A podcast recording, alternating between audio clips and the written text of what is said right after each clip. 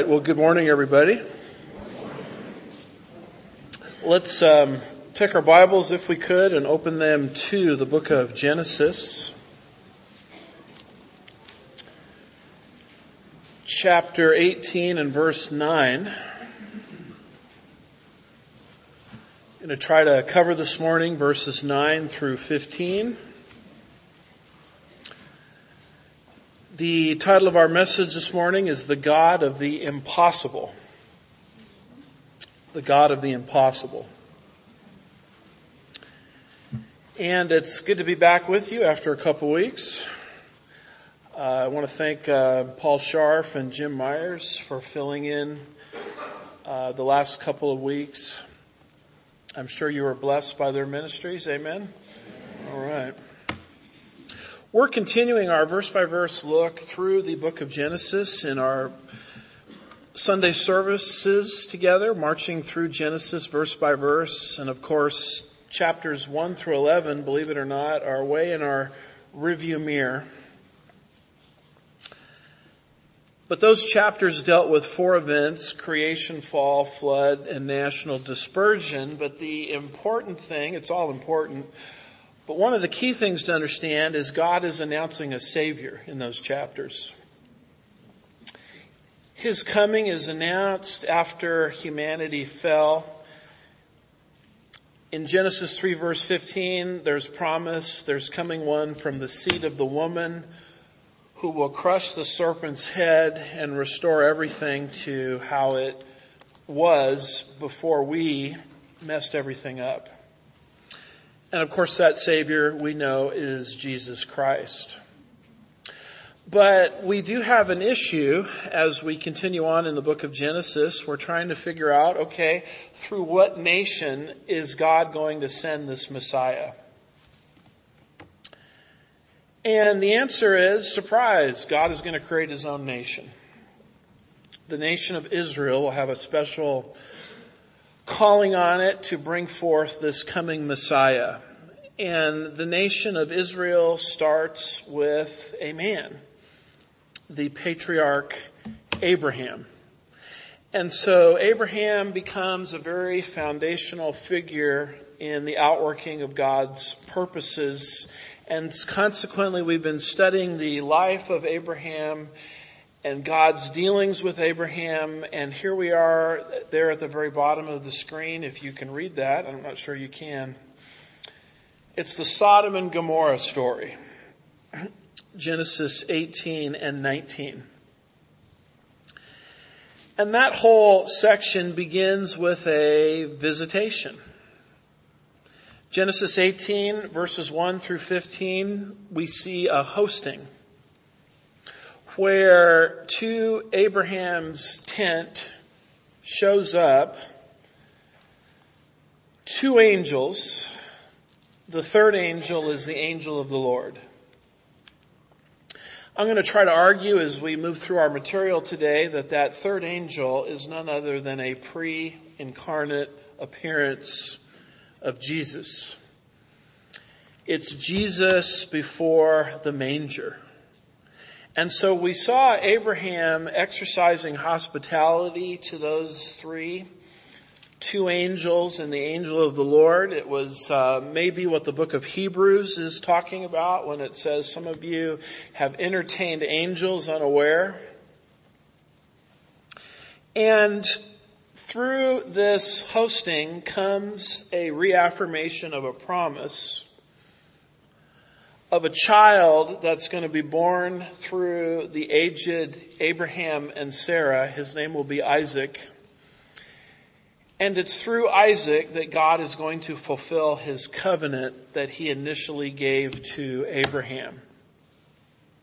And so here's our outline as we're going to try to walk through this today. We have a focus on Sarah, verse 10, a promise, verse 10, excuse me, focus on Sarah, verse 9, a promise, verse 10, Sarah's unbelief.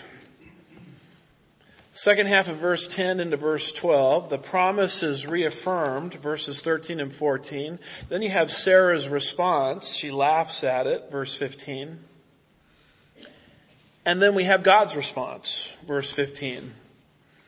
And as we'll see, God is always going to get the last laugh. But notice, if you will, the focus now moves away from hospitality to a focus on Sarah. And you see that right there in verse 9. It says, Then they said, that's the angels, said to him, Where is Sarah your wife? And he said, There in the tent. Now, these angels, particularly the angel of the Lord, knew exactly where Sarah was. It's sort of a rhetorical question, which is a question asked not for the benefit of the person asking the question, but the person to whom the question is asked. Where's Sarah? It's interesting that the speaker here, presumably the angel of the Lord, knew Sarah's name, knew where she was, because one of these entities is the angel of the Lord, a pre-incarnate appearance of Jesus who is omniscient. And the question is asked, where is Sarah? Because the focus is now going to be placed on Sarah. Sarah's reaction to the promise. And we move away from the focus on Sarah to the promise itself and notice verse 10. It says, then they said, excuse me, that's verse 9. I guess we can read verse 9 again. What's the harm? Then they said to him, where is Sarah your wife? And he said, there in the tent. Now we get to verse 10. He said, I will surely return to you at this time next year.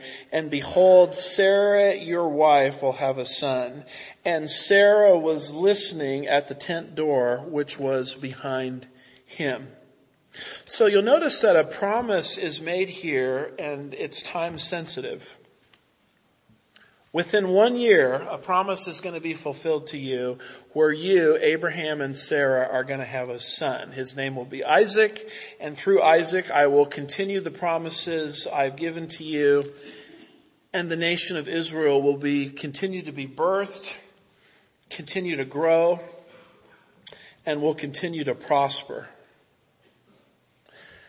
Verse 10, he said, I will return to you at this time next year. And then it says, behold, Sarah, your wife, will have a son. Now, this becomes one of the reasons why I think one of these angels is a pre-incarnate appearance of Jesus or God because a similar promise is made elsewhere by God himself to Sarah. Over in uh, the book of Genesis, chapter 17, verse 21, which we've already studied, it says, But my covenant I will establish with Isaac, whom Sarah will bear to you at this season next year. Now, back in chapter 17, it was very clear who was speaking. It was God. So when the identical promise is given in chapter 18, we would assume that God is making that promise. Who is God here? It's this pre-incarnate appearance of Jesus Christ. Jesus before the manger. Over in Genesis 21 and verse 1, it says, Then the Lord took note of Sarah as he said, and the Lord did for Sarah as he promised. So notice that in chapter 21, God is making good on his promise. Well, then who made the initial promise? It must be God himself. This is the, the kind of thing that Jesus was referring to in the New Testament when he said to the Pharisees, Abraham saw my day and was glad. And that of course blew their minds because they said, you're not yet 50 years old and you saw Abraham who existed 2,000 years ago. And that's where Jesus at the end of John 8 says, before Abraham was, I am. I've always existed. Probably referring to this identical exchange, this identical encounter that we're reading about here in Genesis 18. So we have a focus on Sarah and then we have a promise coming from a pre-incarnate Jesus Christ, the angel of the Lord, Jesus before the manger. And Sarah, of course, doesn't take it very well. You see her unbelief developing. Second part of verse 10 into verse 12. Look at the end of verse 10. It says, And Sarah was listening at the door which was behind him. And those are the circumstances in which this promise was made. So Sarah has an opportunity to hear this promise that's made about her, about her womb, about her own body. And quite frankly, she just doesn't believe it's true. I mean, how could God do something like this? You know, poor God, He's so limited you see her unbelief developing there in verse 11. It says, Now Abraham and Sarah were old and advanced in age. And then at the end of verse 11, it says, Sarah was past childbearing. So, you know, she had entered what we would call menopause.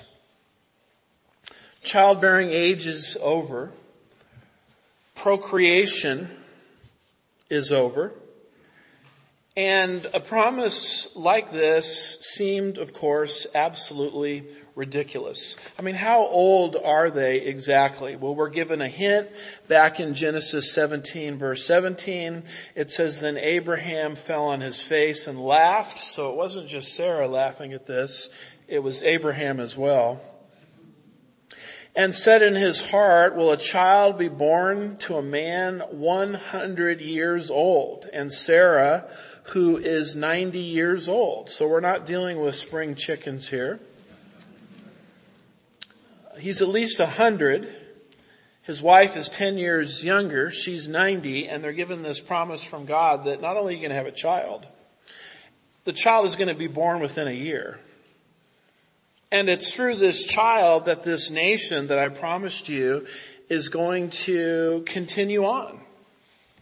And it's through that child that ultimately is going to be born a Messiah or a Savior who is going to fix what got broken back in Genesis chapter 3. So we have a crisis developing here.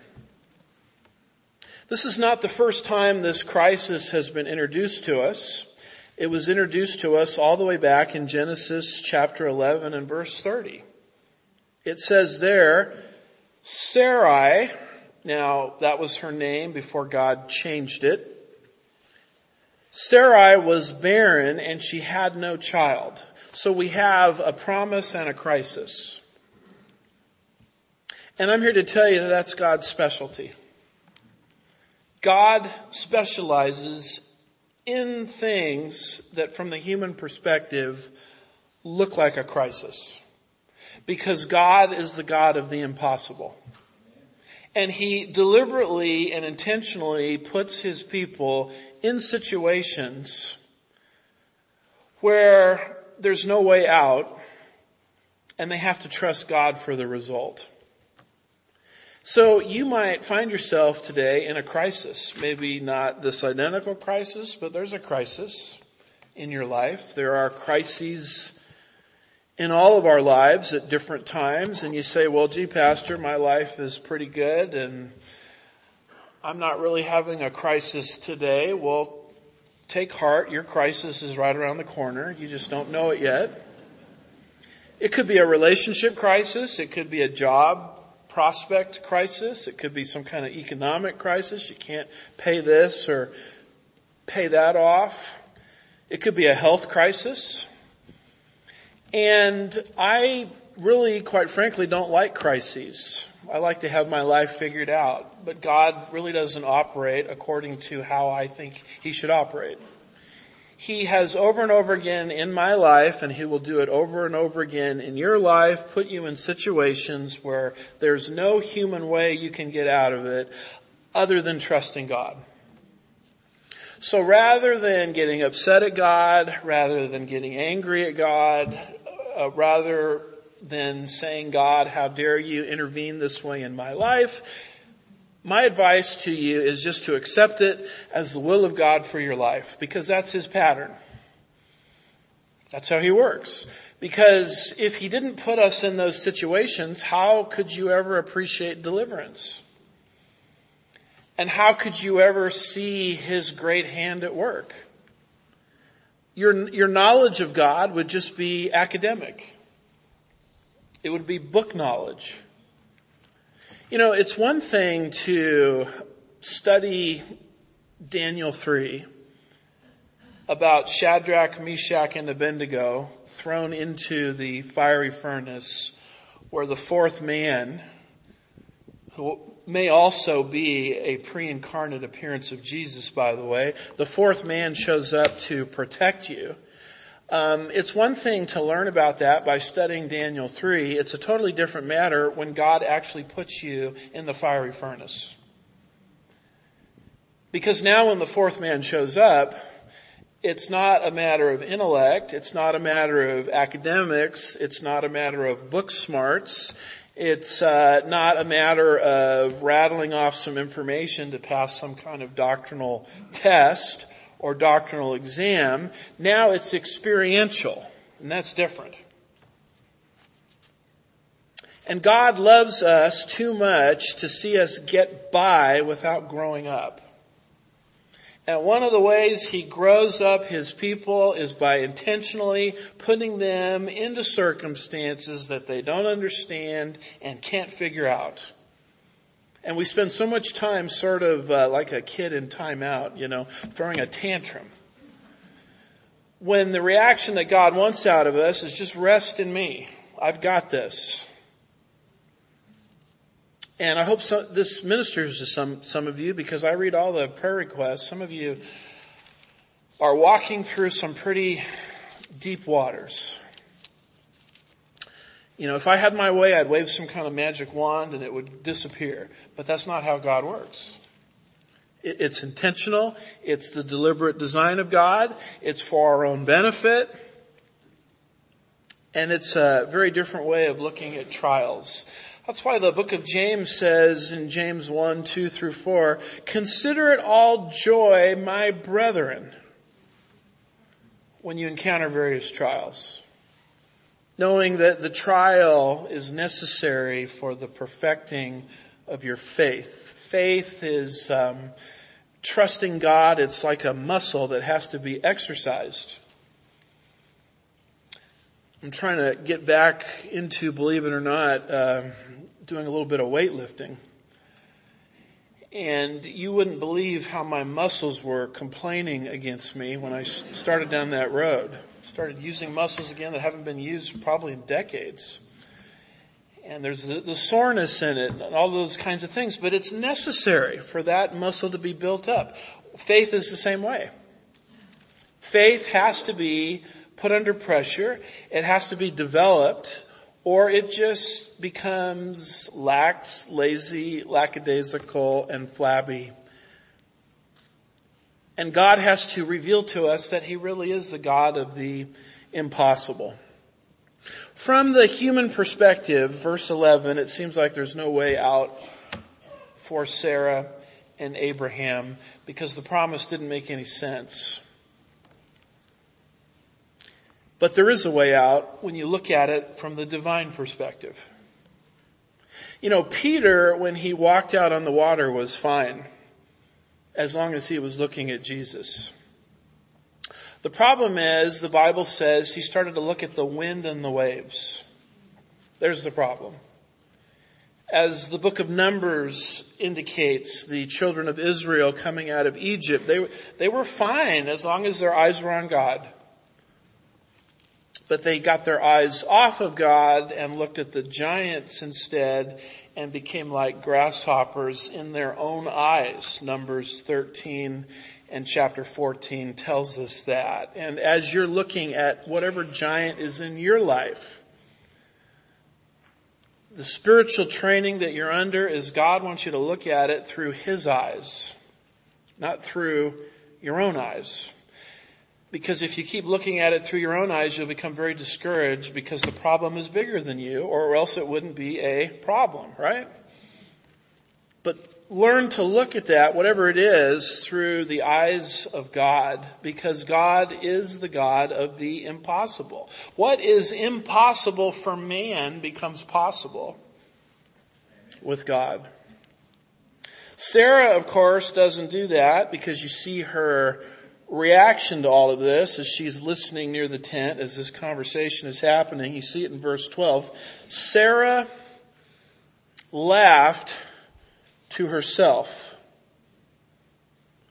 You'll notice, first of all, her unbelief, but you'll notice that her laughing, she kind of kept to herself. It's kind of a private party of unbelief. No one knows about my unbelief other than me.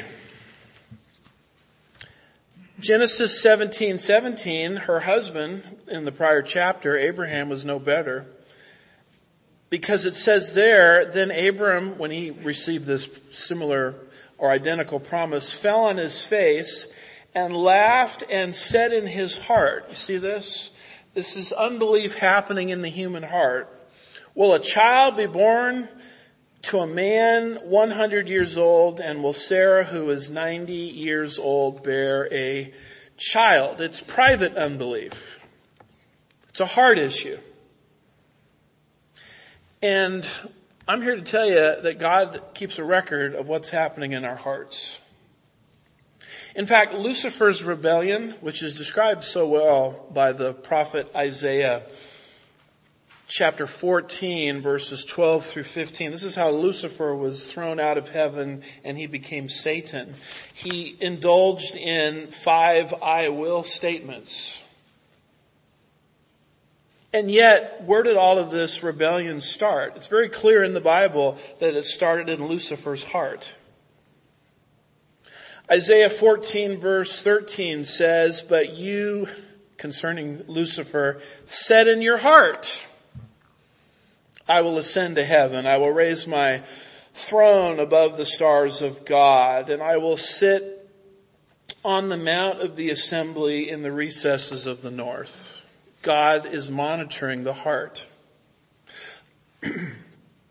Psalm, excuse me, 139 and verse 4 says, even before there was a word on my tongue, behold, Lord, you know it all. Jesus, when he was interacting with people, could look into the minds of people. And he could look into the hearts of people and understand where they were at just at a heart level. It says in Matthew 12, 24 and 25, but when the Pharisees heard this, they said, this man casts out demons by Beelzebub, the ruler of demons. And then Matthew 12, 25 says, and knowing their hearts, Jesus said to them, every kingdom divided against itself is laid waste and no city or house divided against itself will stand. Jesus knew what they were thinking before they even said anything. God incarnate, as he's interacting with Sarah, knew exactly where her heart was in terms of believing God's promises before she uttered a word, because the Bible is very clear that she, she kept this within. She kept it to herself. Have you read recently what God said concerning David, the second king of the United Kingdom, when Samuel came to anoint the next king of Israel? It says in 1 Samuel 16 verse 7, but the Lord said to Samuel, do not look at his appearance or at his height of his stature concerning Saul, because I have rejected him, for God sees not as man sees. Man looks at the outward appearance, but the Lord looks at the heart. We have to monitor very carefully what's happening in our heart because God sees it. Proverbs chapter 4 verse 23, I like how the New King, or the King James Version translates this verse. It says, keep thy heart with all diligence, For out of it are the issues of life. The issues of life flow from the things that are happening in our heart. I know from personal experience that you have to watch very carefully what's happening in your heart because God will make you live out what's in your heart. The unbelief in your heart, God will show you is unjustified. I've had to live this out several times. I'll take you back to 1999. I was uh, a brand new student in the THM program at Dallas Seminary, and there was a very young preacher. I don't know his name. Haven't seen him since. But he preached a sermon out of Ezekiel 37, the Valley of the Dry Bones, and how Ezekiel spoke to the dry bones and how the dry bones came to life. And this young preacher said, some of you are going to be in ministry situations that are dead, where you will have to speak God's word to what looks like death, and what's dead will be made alive. Now, I'm not proud of this, but let me tell you what was happening in my heart when he spoke that. I didn't verbalize it. I said to myself, that is the stupidest sermon I've ever heard. It doesn't fit the context because the context is not the church, but the nation of Israel. And it has nothing to do with ministry in the church age. I don't know if I verbalized this to a lot of people, but it was um, an arrogance in my heart that I was not proud of. So what does God do?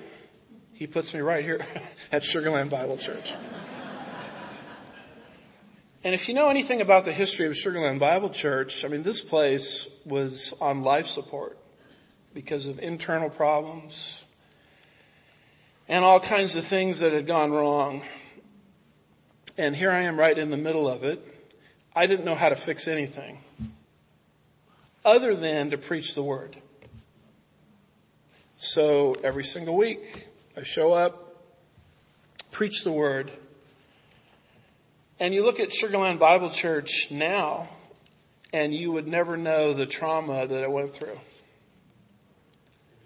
In terms of budget, in terms of uh, personnel, in terms of leadership, in terms of attendance, where now one of our biggest problems is we don't have enough room for people. That wasn't always the case here.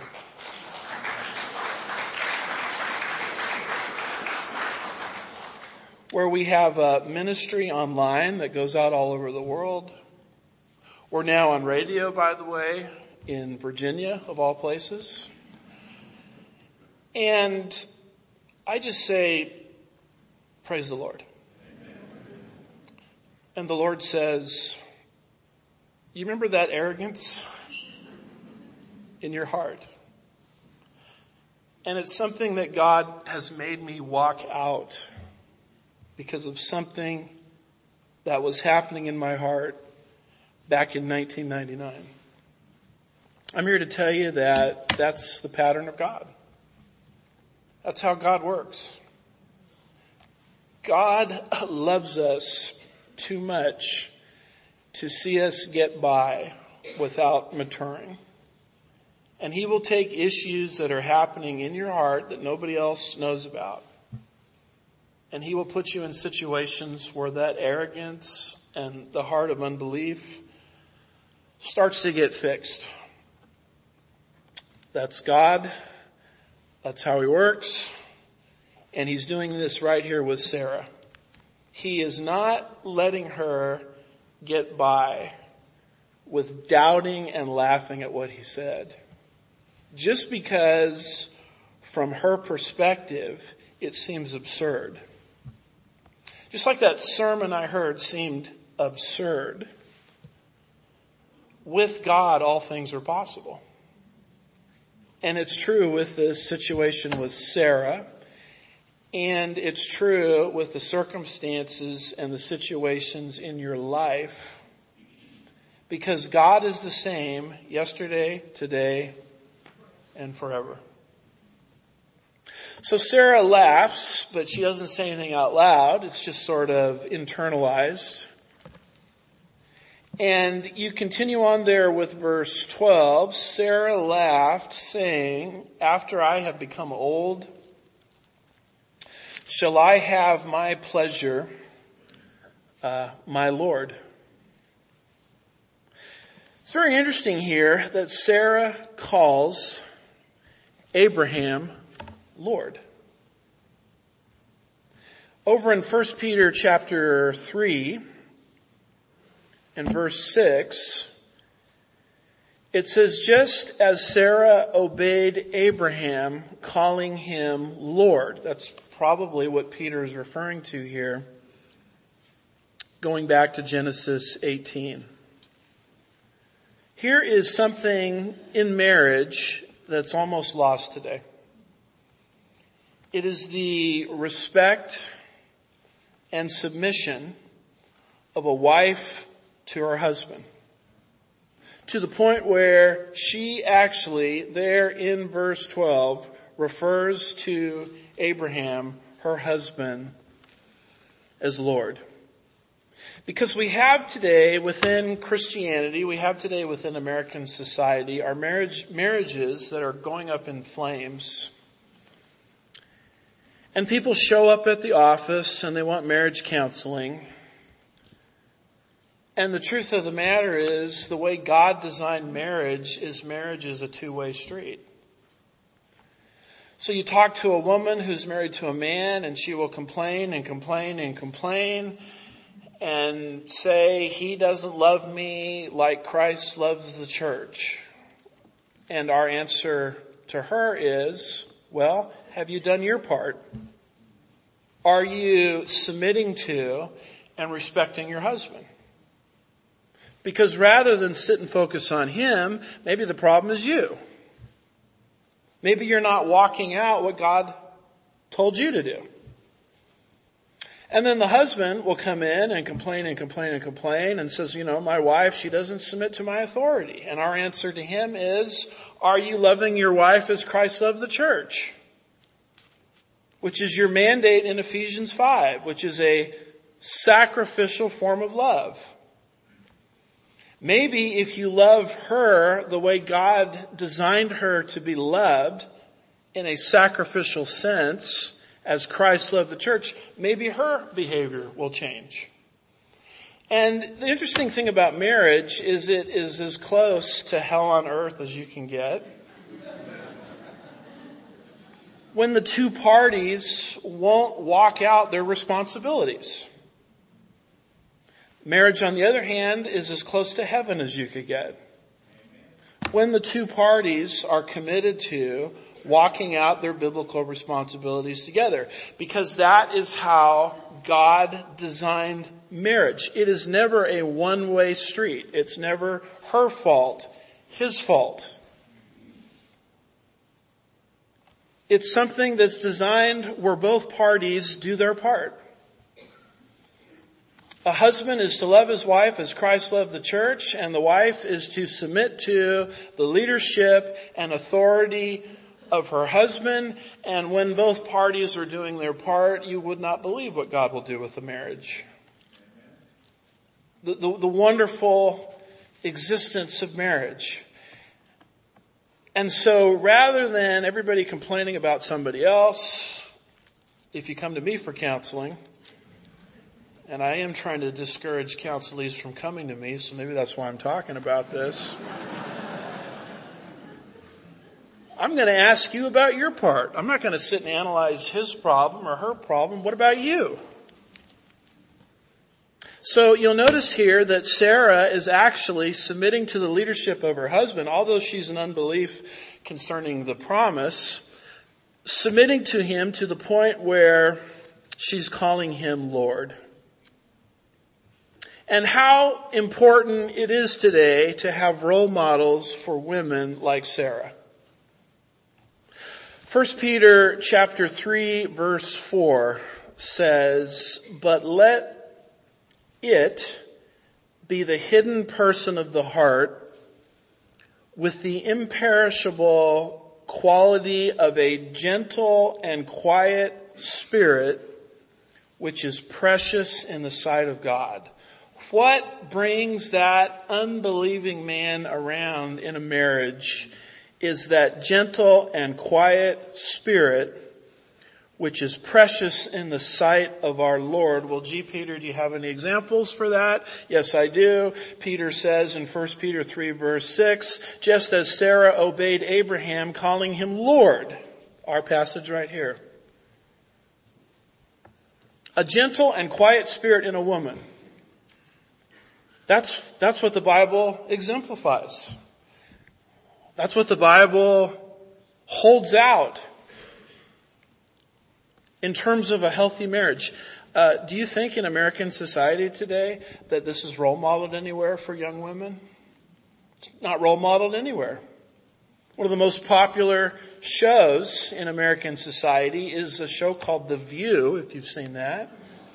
I've never seen a group of people that are more opposite of what 1 Peter 3 verse 4 is saying. I see people screaming at each other, yelling at each other. The Bible doesn't promote that. It promotes a gentle and quiet spirit. And then a man who sees that will naturally be drawn to that and have an ambition to love his wife as Christ loved the church. The, the blame game is very easy for all of us. But the truth of the matter is marriage is a two-way street. Two people that are married together need to be committed to the principles of God's Word and walk them out mutually or you don't have a chance. My wife and myself, wonderful marriage, 23 years, wouldn't change it for everything, but it hasn't always been easy. We like anybody else, have our moments. And almost every single time where there's a rift, I have to sit down at the end of the day. And I have to ask myself, because I can point my finger at her all day long. Interesting how that doesn't solve anything. I gotta sit down at the end of the day and ask myself, hmm, as this 12 hour day light portion of the day transpired, did I really love her the way Jesus loves me? And nine times out of ten, the answer would be no. And that's the cause of the conflict, you see. And then when that thinking is adjusted and that attitude is adjusted, tomorrow's a new day. And it's interesting that what happened yesterday quickly gets forgotten the following day when my heart attitude changes. People aren't talking about this today. They're talking about being rancorous, loud, obnoxious, demanding your own rights. And God is saying this is a two-way street. Look at the example of Sarah with that gentle and quiet spirit as she is interacting with her own husband. We continue on and we go to verses 13 and 14 where the promise is reaffirmed. Look at verse 13. And the Lord said to Abraham, now the word here in Hebrew for Abraham is Jehovah. So that is another major clue. That is another major hint that while we've got two angels, one of them, the third one, is not an ordinary angel. That's the angel of the Lord. That's a pre-incarnate appearance of Jesus. If you look at Genesis 18 verse 22, same chapter, it says, Then the men turned away from there and went towards Sodom. And if you go over to Genesis 19 verse 1, it says, Now the two angels came to Sodom in the evening. So we know that two of these angels are just angels, but one of them is not. One of them is an angel of the Lord. Jehovah. God incarnate. Abraham saw my day, Jesus said. and was glad. And what does the pre-incarnate appearance of Jesus say to Sarah based on what's happening in her heart? The Lord said to Abraham, why did Sarah laugh, saying, shall I indeed bear a child when I am old? It's a rebuke. Now here, the angel of the Lord is speaking to Abraham and he's saying, why is your wife laughing at my promise? I mean, it's, I, I understand that the promise seems ridiculous from the human perspective. But I'm God. I'm the God of the impossible. Now, how did this angel know that Sarah was laughing at the promise when Sarah laughed within herself? That's because this angel is not an ordinary angel. This is an angel demonstrating omniscience. So that becomes yet another clue that the third angel here that I'm referring to is none other than a pre-incarnate appearance of Jesus. As you just work through the passage, you start to see the evidence pile up that we're not dealing anymore with an ordinary angel that is speaking truth into the life of Abraham and Sarah. You drop down to verse 14 and it says, and here's the key verse, and this is why I've entitled the sermon, the way I have. Is anything too difficult for the Lord? The word difficult here in Hebrew is probably not the best translation. A better translation is probably wonderful. Is anything too wonderful for the Lord? Speaking of the fact that concerning things extraordinary, concerning things surpassing wonder itself, God is not at all handicapped or disabled in terms of his ability to bring those things into existence. Arnold Fruchtenbaum in his wonderful Genesis commentary writes, so the question in verse 14 was, is anything too hard for Jehovah? The word for hard is pele, pele, which means wonderful, extraordinary, and surpassing. It is one of the Hebrew words that's only used of God and never man. And you'll notice he gives the verses there in parenthesis to document that. That's another hint that we're dealing here with not an ordinary angel, but the angel of the Lord. Fruchtenbaum says it literally means, is anything too wonderful for God to do? It's not just, is there anything too hard for God? Is there anything too wonderful for Him to execute? And the answer, of course, is no. God can do anything. Matthew 19 verse 26, the same issue comes up, remember? It says in Matthew 19 verse 26, it says, and looking at them, Jesus said to them, with people, this is impossible, but with God, all things are possible. Close quote. So if all things are possible with God, and there's nothing too wonderful for God to do, why are we always so discouraged about our circumstances as if God is somehow handcuffed through our circumstances? Yeah, but pastor, I mean, don't you, don't you watch TV? Don't you see what's happening? Don't you see war breaking out? Don't you know what inflation, don't you understand that inflation is hitting the United States? Have you, have you looked at gas prices? As if God is saying, gas prices, inflation, oh no! What am I gonna do? I never thought this could happen. Do you think inflation and gas prices are a problem for God in terms of Him providing for you? Why, why do we limit God? There's nothing too difficult for God.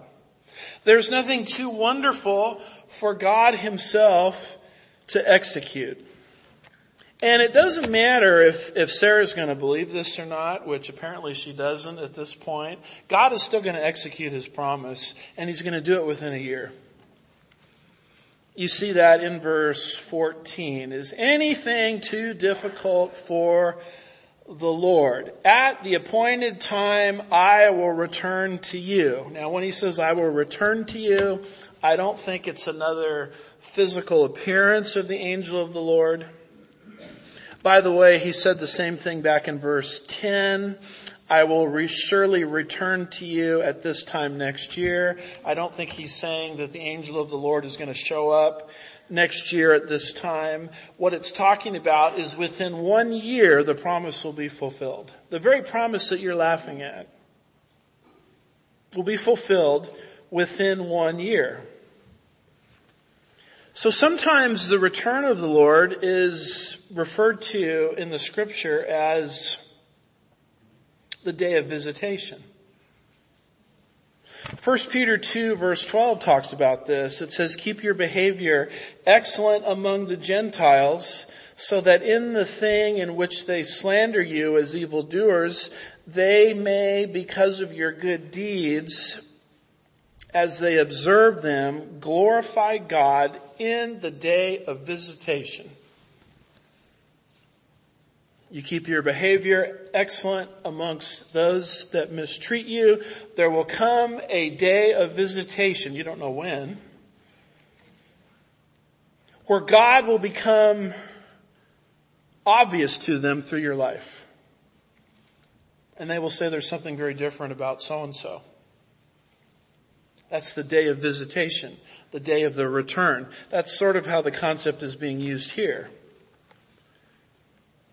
It's not talking about a return of the angel of the Lord. It's talking about the fulfillment of a promise which will happen with, within one year.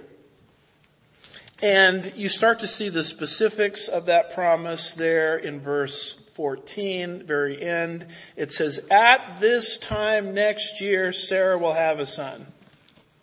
So go ahead and laugh it up. Go ahead and worry about your old age.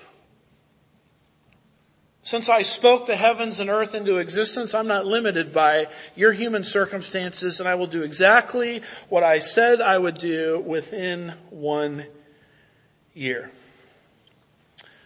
This is a reaffirmation of a promise given in Genesis 17:21. This is not the first time they've been exposed to this, where it says, "But my covenant I will establish with Isaac, whom Sarah will bear to you at this time next year."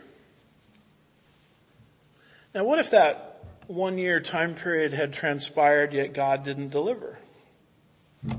Well, God's credibility would, would be in jeopardy. But the Bible is set up in such a way that when God makes a promise, it happens. This, by the way, is exactly what Jesus is doing with the disciples in the upper room. He does the exact same thing with them. He says, and there's only 11 of them, Judas left the room in John 13. And he says this, and this is, this is not a bad couple of verses to study as we near the season of the year where we celebrate the resurrection of our Lord Jesus Christ. Holy Week. Passion Week. Jesus says in John 13 verse 19, from now on I am telling you before it comes to pass, so that when it does occur, you may believe that I am He. And then one chapter later, in chapter 14 verse 29, as if they didn't get the point, he says it again. Now I have told you before it happens so that when it happens, you may believe that I am he. Listen up guys in the upper room. I'm going to start making short-term predictions. Most of which are going to happen this week. Passion Week. Uh, predictions about a friend betraying me, predictions about how many times, Peter, you are going to deny me, predictions about how I'm going to die. The Jews are going to try to flog me, but they're not going to be able to kill me, and so they're going to have to turn me over to Rome for execution. And then Jesus starts making prediction after prediction after prediction that starts getting fulfilled in real time that week. And I'm here to tell you folks, if those prophecies didn't happen exactly like Jesus said, there's no way these 11 would have gone out into the world and turned it upside down for Jesus. Do you realize that every single one of these 11 disciples died a non-natural death? John being the only exception. James, who was in that room listening to Christ, the son of Alphaeus was ultimately clubbed to death. Simon the Zealot in Jerusalem was martyred. James, the son of Zebedee, was executed. You can read about his execution in the book of Acts, chapter 12.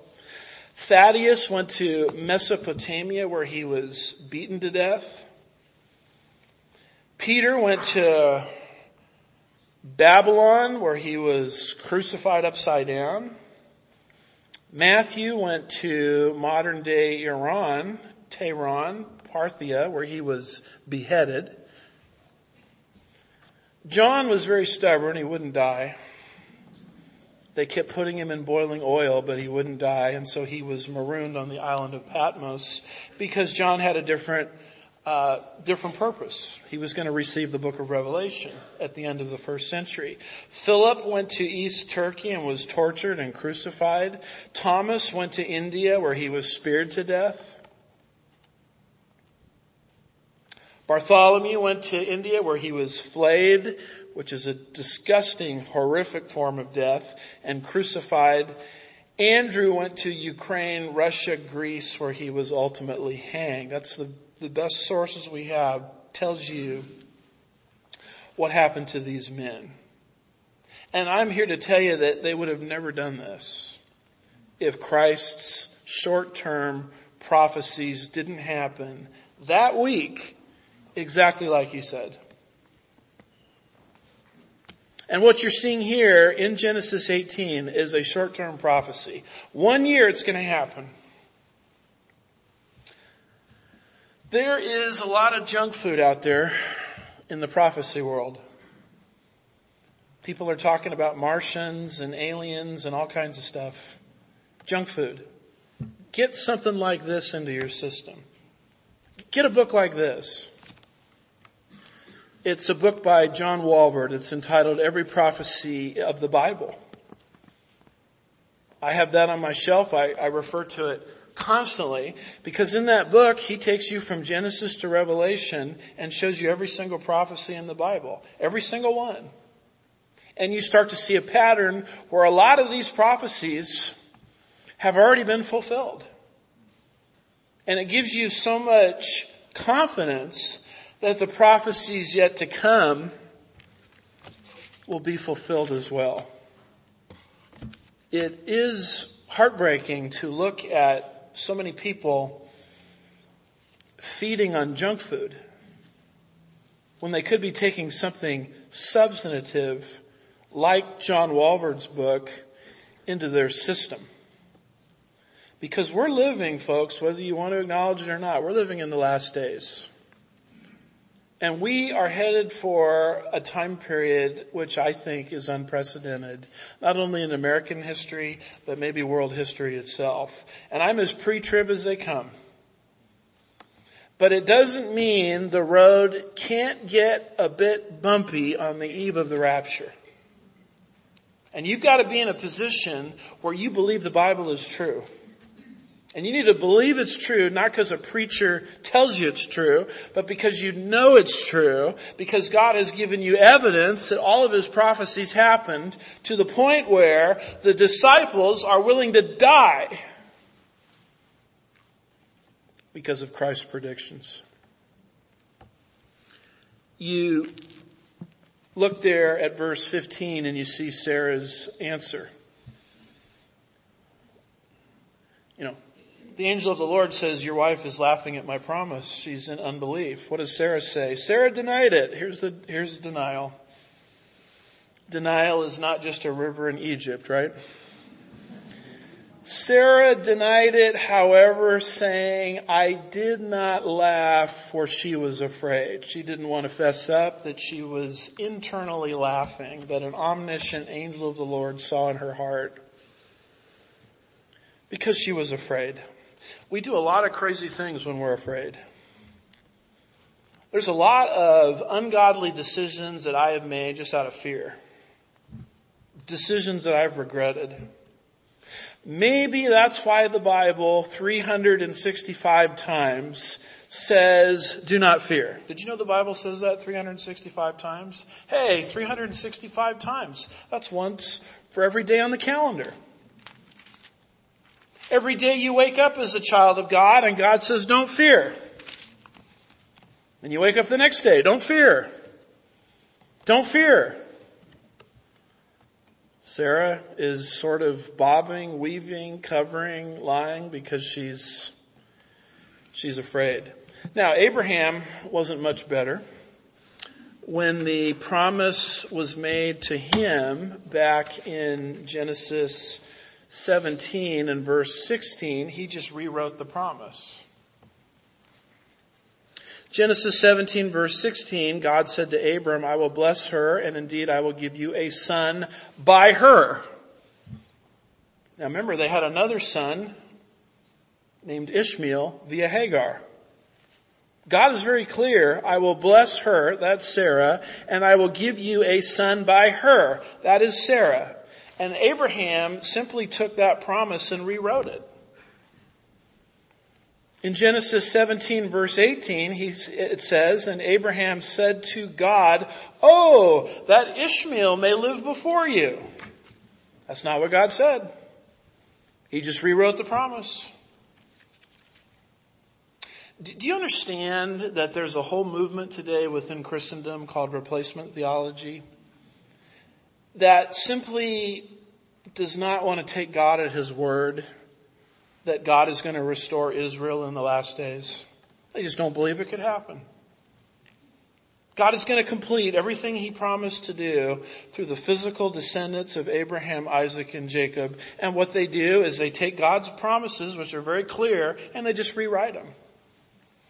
It's not scholastics. It's not academics. It's not intellect. It's a heart of unbelief that really doesn't believe God can do what he said.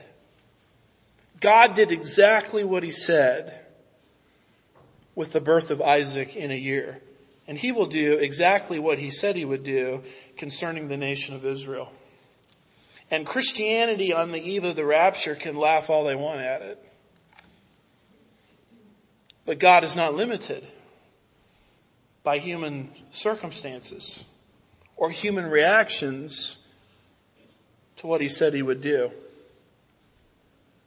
So you see there Sarah's response, and then I like how this paragraph ends. Now we get God's response. And he, that's the angel of the Lord, said concerning Sarah, No, but you did laugh. God is taking Sarah with her heart of unbelief, just like he did with me listening to that sermon in 1999 and holding her accountable. No, you laughed. You laughed because I'm God and I'm omniscient and I can see what's happening in your heart.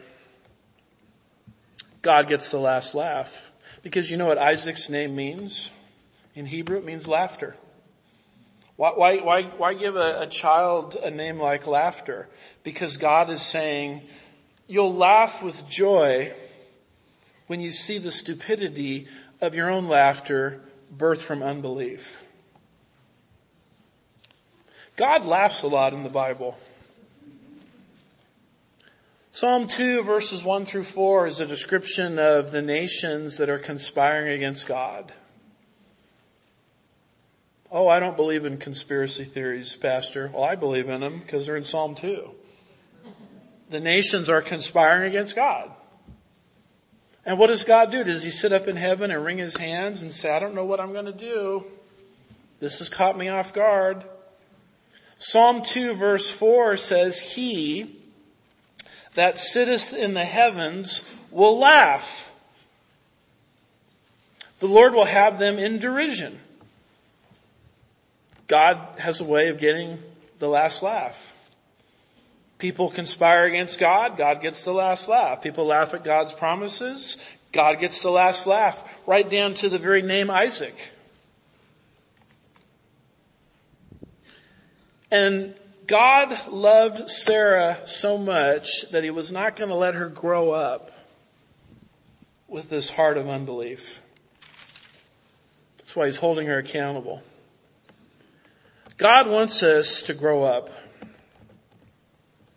Why would God care so much about Sarah not believing him?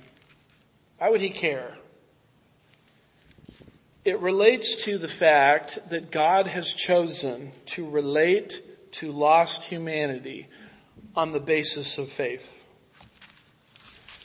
Was that not role modeled for us with Abram's conversion back in Genesis 15, 6? It says of Abram, then he believed in the Lord and he, that's the Lord, reckoned it to him as righteousness. Well, no, Abraham was saved by the Mosaic Law. Eh, wrong answer. Mosaic Law wouldn't exist for six centuries. Abraham was saved by circumcision. Eh, wrong answer. There was no practice of circumcision yet in the life of Israel. That wouldn't happen until Genesis 17. Well, then how was Abraham saved? He was saved because he believed what God said. God showed him all of the stars, and he said, your descendants will be innumerable. And when you factor in Galatians 3 verse 16, he didn't just believe in seed plural, but a singular seed that was coming. And the whole promise seemed absolutely absurd from the human perspective, but Abram just said, well, if God said it, it's going to happen. So I think I'll just trust God.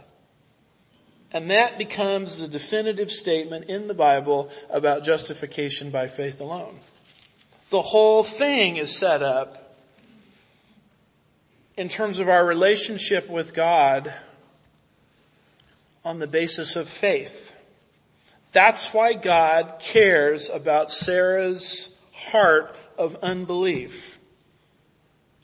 If our whole relationship with God boils down to faith, obviously God is going to hold Sarah accountable for internally laughing at his promises because that came out of a heart of unbelief. Have you studied Hebrews chapter 11 verse 6 lately? And without faith it is impossible to please Him. For he who comes to God must believe that he is and that he is a rewarder of those who seek him. The word impossible, adunatos, what does that mean? It means impossible. Hebrews 10:4 says it's impossible, same word, adunatos, for the blood of bulls and goats to take away sin. Just like it's impossible for an animal sacrifice to permanently deal with the sin problem, it is impossible for a lost human being to have a relationship with God without faith by itself. Hebrews 6 and verse 18 says, so that by two unchangeable things in which it is impossible, adunatos, for God to lie. God can't lie. God couldn't lie even if he wanted to lie. But God doesn't want to lie because his nature is perfect. For God to tell a lie would be an impossibility. For God to have a relationship with a person without faith is an impossibility. That's why God is so interested in our faith muscle that has to be exercised or it gets flabby. That's why God is holding little Sarah accountable for not taking him at his word. And so may God help us to understand this. The, the importance of faith, which is the segue into the natural segue into the gospel. Which is Jesus, as you know, died on a cross 2,000 years ago. He rose bodily from the grave to deal with a problem that we couldn't deal with on our own. It's called sin. The sin nature. Separation from God. And he asks us to put our trust not in our own works, but His work. And that conviction and exercise of volition in faith is the only thing that saves a person. Raising a hand doesn't do it. Walking an aisle doesn't do it. Showing emotion doesn't do it. Forsaking all of your sins you've ever committed doesn't do it. Only exercising faith in what he did does it. Because without faith, it's impossible to please God. That's why God is somewhat dismayed, it seems to me, as he's interacting here with Sarah, who really doesn't want to believe what he said any more than Abram wanted to believe it. And so a very simple question for you is have you and are you trusting in the Messiah? Because if you don't do that, there's no hope for you. If you die in that condition, that's the only sin that God won't forgive. It's the only sin that sends someone into the lake of fire, unbelief. And so our exhortation is to hear the gospel message as I've tried to proclaim it to you today to trust in it, in it by yourself, in it by itself, and suddenly you're ushered into a relationship with the God that made you. For without faith, it's impossible to please God. God is not going to let Abraham and Sarah get by without maturing in this area any more than he's going to let you get by with it you have to exercise faith in Christ to be saved. Then the faith muscle has to be exercised through the trials of life which are beyond your control, which are in your life because God put them there. Because God is concerned about our unbelief just as much as he was concerned about Sarah's unbelief. He wants us to leave a place like this understanding that with God, all things are possible. Shall we pray?